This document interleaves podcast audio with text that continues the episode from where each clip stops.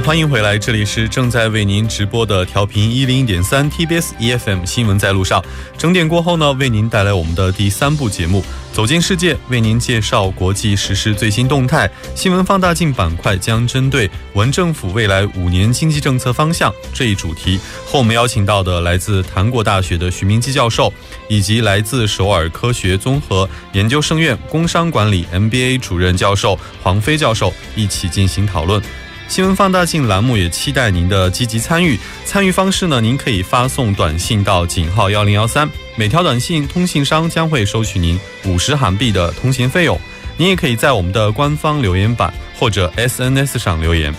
为您简单介绍一下我们节目的收听方式：您可以打开收音机调频一零一点三，或者进入我们 TBS 官方网站 tbs 点 s o u r 点 kr，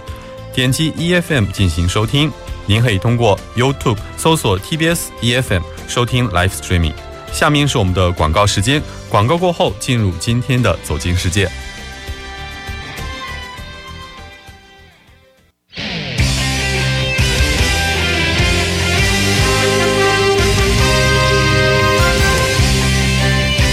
走进世界，为您介绍主要国际资讯，带您了解全球最新动态。那么今天跟我们连线的是我们的特邀记者夏雪，马上接进夏雪的电话。夏雪你好，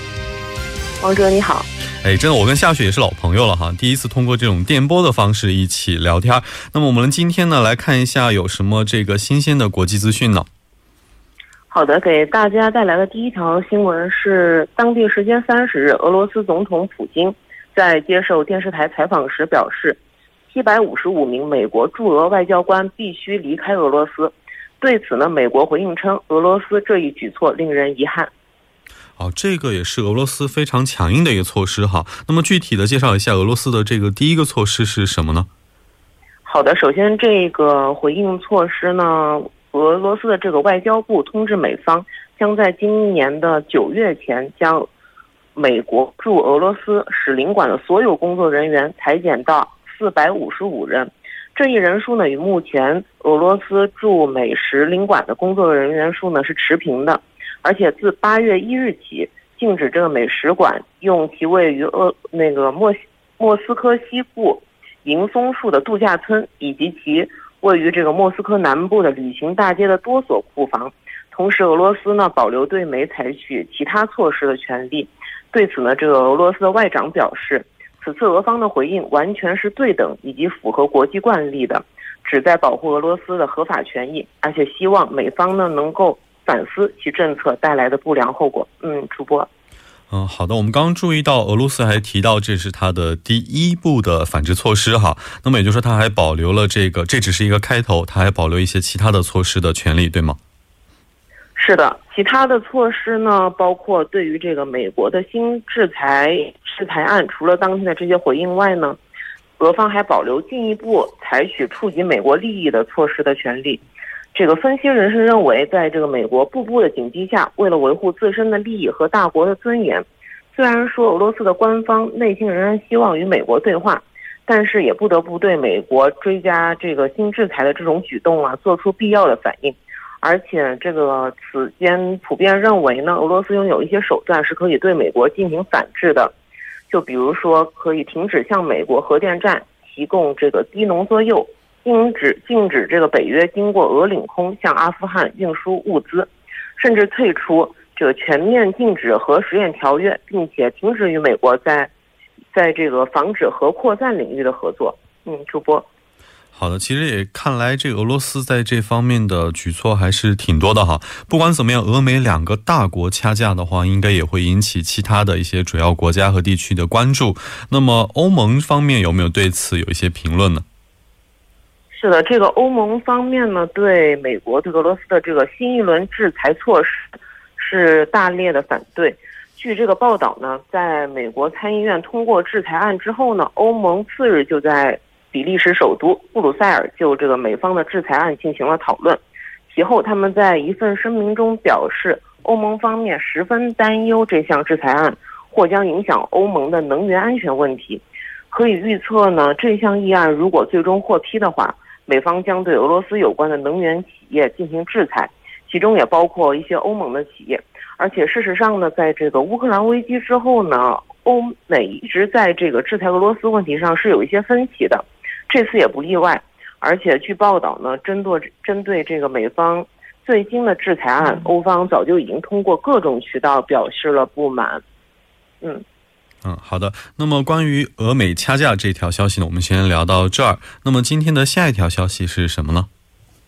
这条消息是据多家外媒近日报道呢，俄罗斯今年可能俄罗斯的网民没法翻墙上网了。据这个俄罗斯总统普京签发了一条新的法律，禁止这些能让俄罗斯民众翻墙上一些净网的技术，其中包括这个大家都知道的 VPN 和它的一些代理。而且网络提供商呢也被下令要封锁提供这些工具的网站。哦，好的，也就是说，这个俄罗斯的网民以后翻墙可能是越来越困难了哈。那俄罗斯这么做的原因是什么呢？据这个报道称呢，这个措施表面上看起来是为了遏制极端主义的一些内容，但是这个报道的作者认为呢，实际上可能是为了防止。让这个俄罗斯的国民看到一些关于普京的一些机密性的消息吧。嗯，也就是说，这还是要封锁一些消息哈。那么，据我们所知，其实除了封锁这个翻墙软件之外，他还签署了另一项的法律，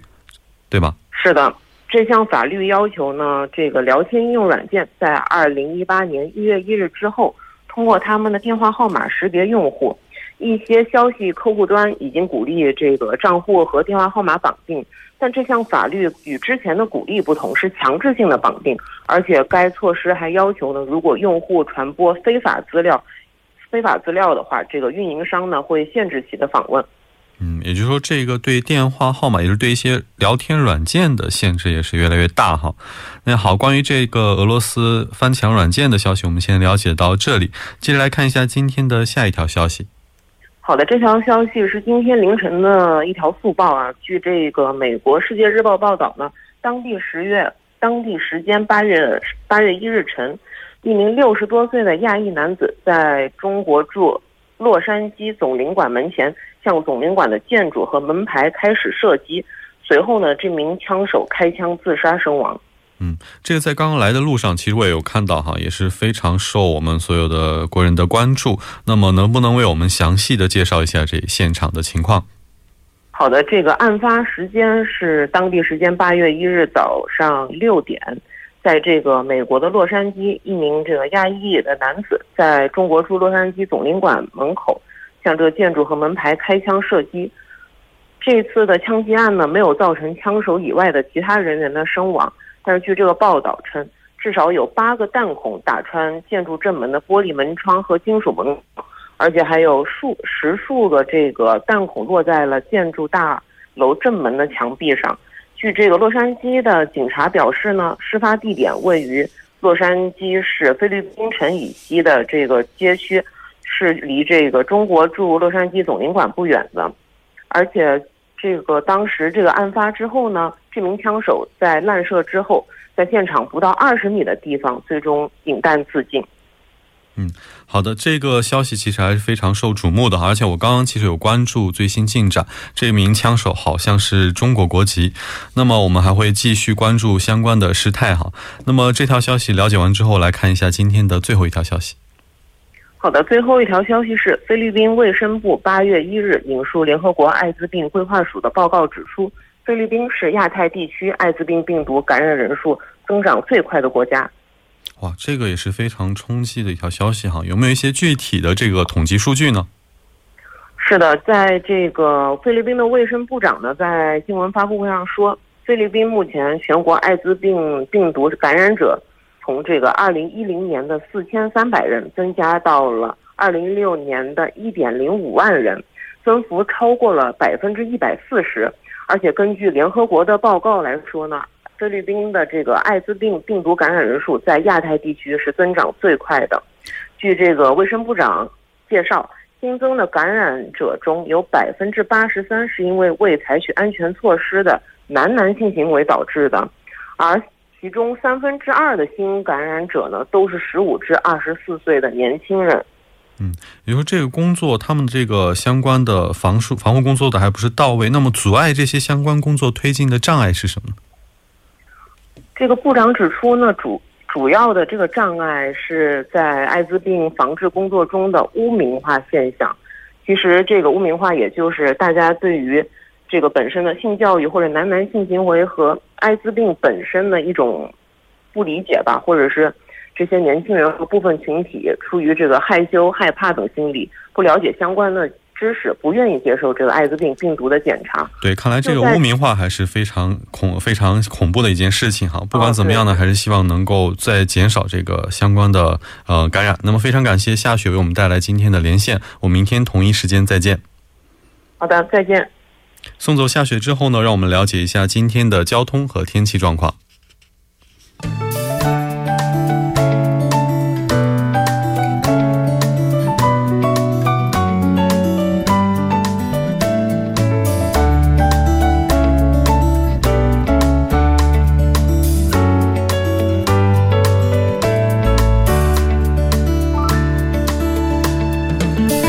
晚间七点十一分，这里依然是由影月为大家带来最新的首尔市交通及天气情况。那在这里，首先播报一则来自首尔高速道路交通情报处的一个通知。那今天晚间七点半，在这个世界杯竞技场会有这个 K League 的 FC 首尔和江源 FC 的比赛。那所以呢，现在在这个世界杯竞技场的周边交通是非常的复杂，所以建议正在前往或是即将前往这个世界杯竞技场的人士呢，乘坐大众交通工具前往。好，我们继续播报两则交通临时管制的通告。那今晚十点到明天凌晨六点，在这个良才大道操南地下车道的双方向，那是有设施物的清洗作业，受其影响呢，两个车道中的一个车道将进行部分的交通管制。第二则是发生在内部循环路上水大桥到城山大桥方向北部高架桥，也就是从真灵交叉路到国民大学交叉路，是有这个道路装备的交替更替作业。那受其影响，单方向三个车道中的一个车道将进行部分的交通管制。那该作业呢会一直持续到本月的六日，具体的时间段是从上午的七点到下午的三点，还望大家参考时间段计划出行路线。好的，接下来我们关注一下目前发生在路面的交通事故。那一小时前我们播报的，在这个内部循环路城山方向中原到吉阴的一车道，那发生的交通事故呢？现在有工作人员正在处理作业当中，还望您耐心等待。好，我们继续关注一下高速的路况。那目前在奥林匹克高速金浦方向，城山大桥南侧到嘉阳大桥南侧，杨花大桥南侧到城山大桥南侧，汝矣下游到杨花大桥南侧，汝矣上游到汝矣下游等路段呢，目前车多，交通拥堵。那车速是以平均二十千米每小时的速度行驶。位于对面的河南方向，目前交通繁忙的路段是从这个铜雀大桥南侧到盘浦大桥南侧，汉南大桥南侧到东湖大桥南侧，还有圣水大桥南侧到永。广东大桥南侧目前也是交通非常繁忙的。那我们最后再关注一下今明两天的天气情况。今天晚间至明天凌晨多云，最低气温零上二十六度；明天白天多云，最高气温零上三十五度。好的，以上就是这一时段的天气与交通信息。稍后我还会再回来。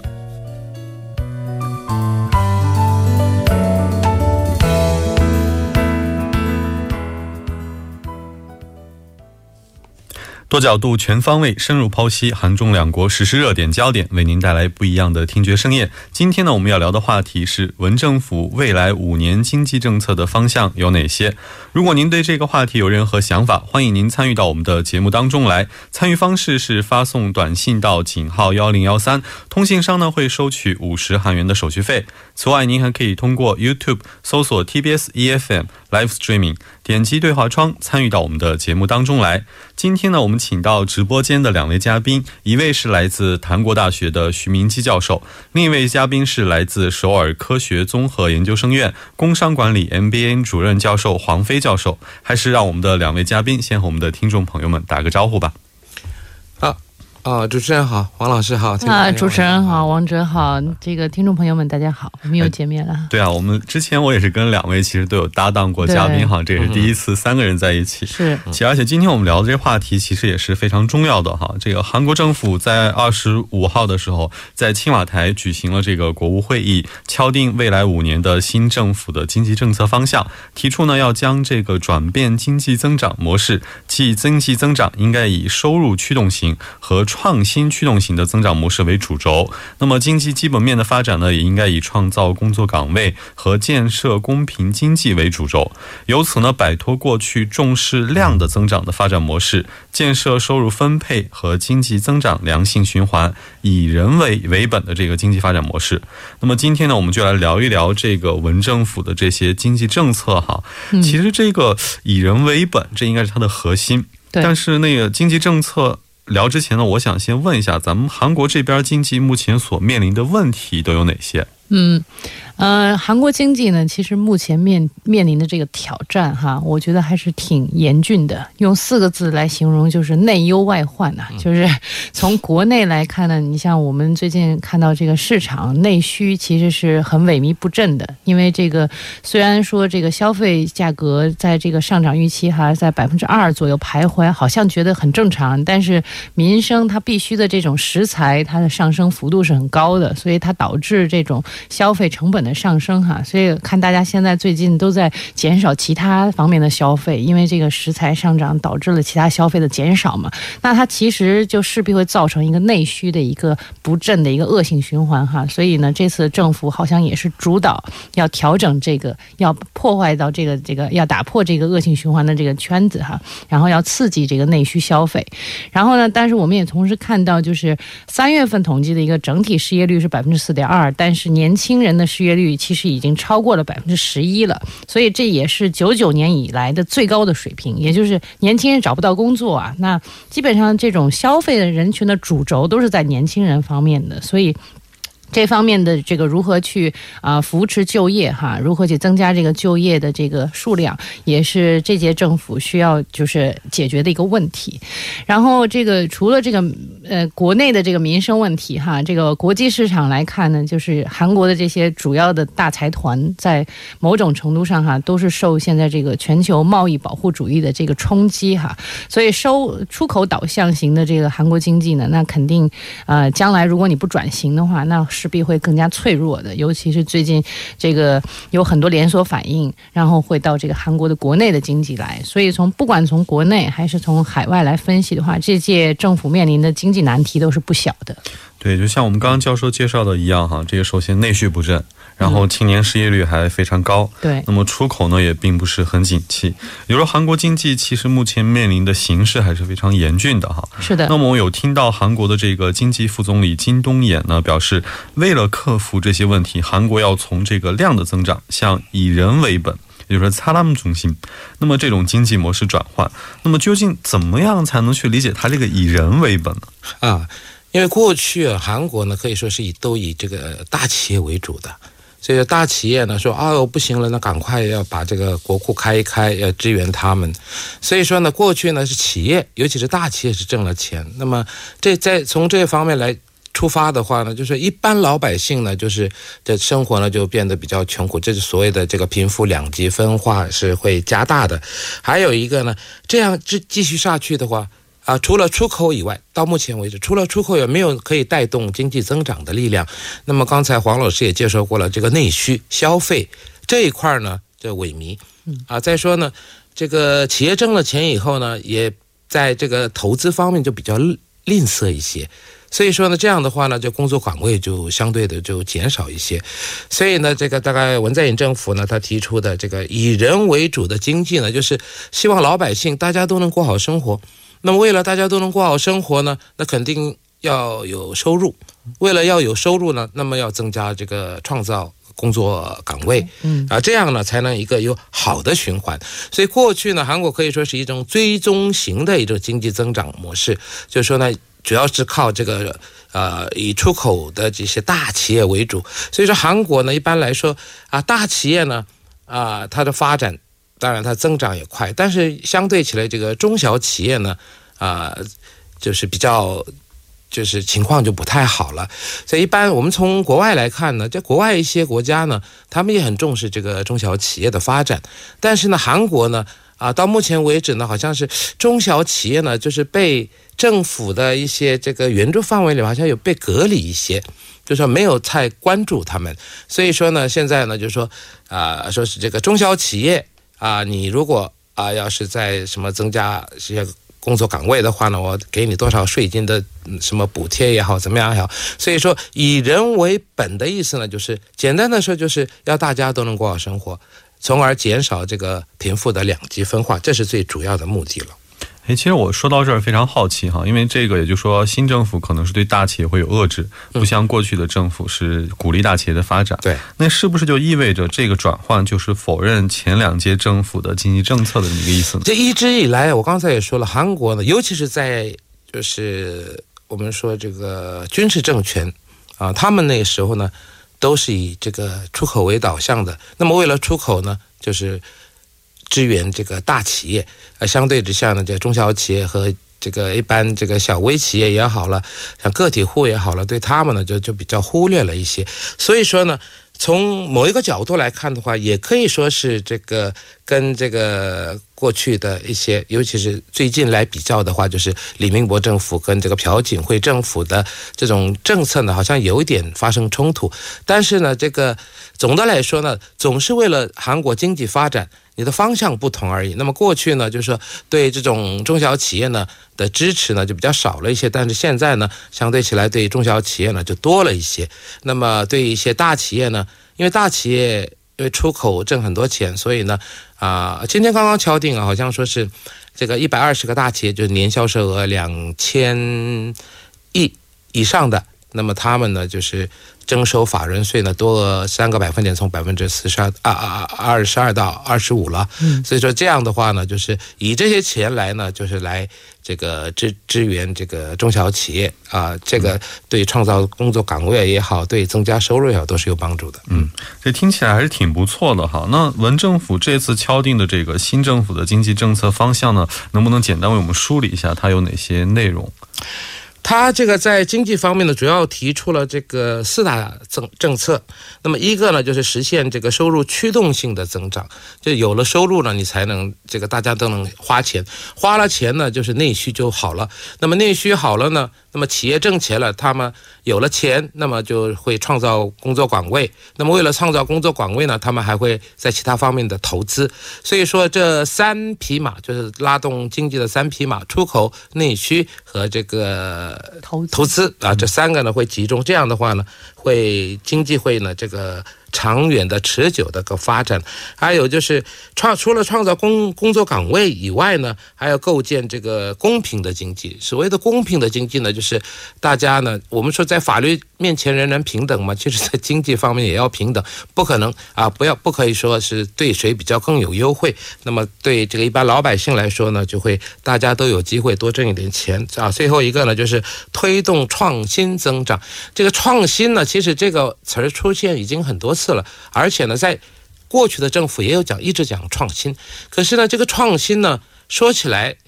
就是有点模糊，就是没有什么比较具体型的。所以呢，现在呢，正正在研究怎么样能出呃出台一些具体的政策和具体的这个实践方案啊。目前这这一块呢还没有具体，但是呢，之后会慢慢慢慢啊，会这个研究出一套方案来的。嗯，好的。其实像刚刚教授讲的这个收入驱动型，这还是非常重要的哈，也就是要创造一个良性循环的话，这是一个出发点。嗯，那么为了实现这种收入驱动型的经济增长，去减少这个两极分化，那我们要在哪些方面去提供一些相应的这种支援和措施呢？嗯。其实这个问题呢，我们都是比较好奇的哈，到底要怎么去花钱？到底有这钱从哪儿来哈？所以呢，其实这个韩国政府，我们上周也讨论过这个，就是最低时薪上调会逐渐上调到一万韩元哈，这个问题大家可能已经了解了。然后同时呢，其实在其他的方面可能会减少这些最低收入人群的一些负担，然后呢，可能呃会支援一些这个失业保险呢。我看到的啊，我觉得比较应该马上去。去实施的这些政策呢，比如说哈，这个政府会对这个失业人员提供一些百，比如说百分之百都加入这个雇佣保险的话，那他失业的时时间呢，他失业的这个，比如说在找工作的时间呢，他可以就维持一定的这个生生计的这个收入哈，维持。然后这个援助的时间呢，也从这个现在的九十天到二百四十天这个区间，然后增加到了一百二十天到二百七十天这个期区间，也就是说你可以再多一点时间去找一个新的工作哈。然后这个政府对于低收入人群的支援呢，也会逐渐的去扩大，然后是通过这个奖励这个呃劳务奖励税制的这种改善呢，还有这个呃扩大到这个给扩大这个低收入人群的这个支援力度，然后争取到这个二零二零年时候这个收入分配的标准呢，要提高到这个 OECD 国家这个平均的水平。这个是文政府他比较希望促促进的这件事情哈啊。另外呢，我看到这个对低收入人群的医疗保障方面，好像也准备要调低他的个人负担的一个比率哈。然后关于这个小微商人的尤尤其是因为这个最低时薪上调了嘛，所以他们其实负担是很大的。所以呢，政府其实呃可能会计划拿出三兆韩元来补贴，就是因为这个人力雇佣成本上升而进而而产生的这个差额哈。所以呢，其实这方面来讲呢，我觉得可能会在这个减少两极分化这方面啊，政府可能会集中的去进行一些政策的改改革。就首先保证大家都有这个收入，然后。保证这个上来之后才有，哎，不过在这个社会福祉项目上面哈，还提到一个非常有意思的，就是叫做冷气暖气的支呃支援费用。那现在我觉得大家也是高温嘛，很多人就想必为这个冷气费用在担心。这个内容的话，有什么方式呢？去年也很热，对，我家呢这七八月一个月都是三十多万的这个电费。那之前呢，我们家。大概就是这个四五万块钱，对啊，这个空调天气热一直在开的，肯定会这样。所以说呢，这个去年呢，这个朴槿惠政府呢，当然他也调整了这个一个区段，你知道吗？对，我记得啊，就说什么到什么两百千瓦的话是多少钱呢？以上有多少钱？它分几个段，把这个几个段呢给它缩缩成了这个三个段。那么这一次呢，文在寅政府他一直强调说什么呢？就是说要这个清净能源，就是说把一些什么。这核能也好了，这个火电就是又烧煤的这种呢，就就是就是火电站，就烧煤的火电站呢，以后再不见了。那么这个核能发电站呢，它从这要从百分之三十的这比率呢，要降到百分之十八，就意思就是说，现在不是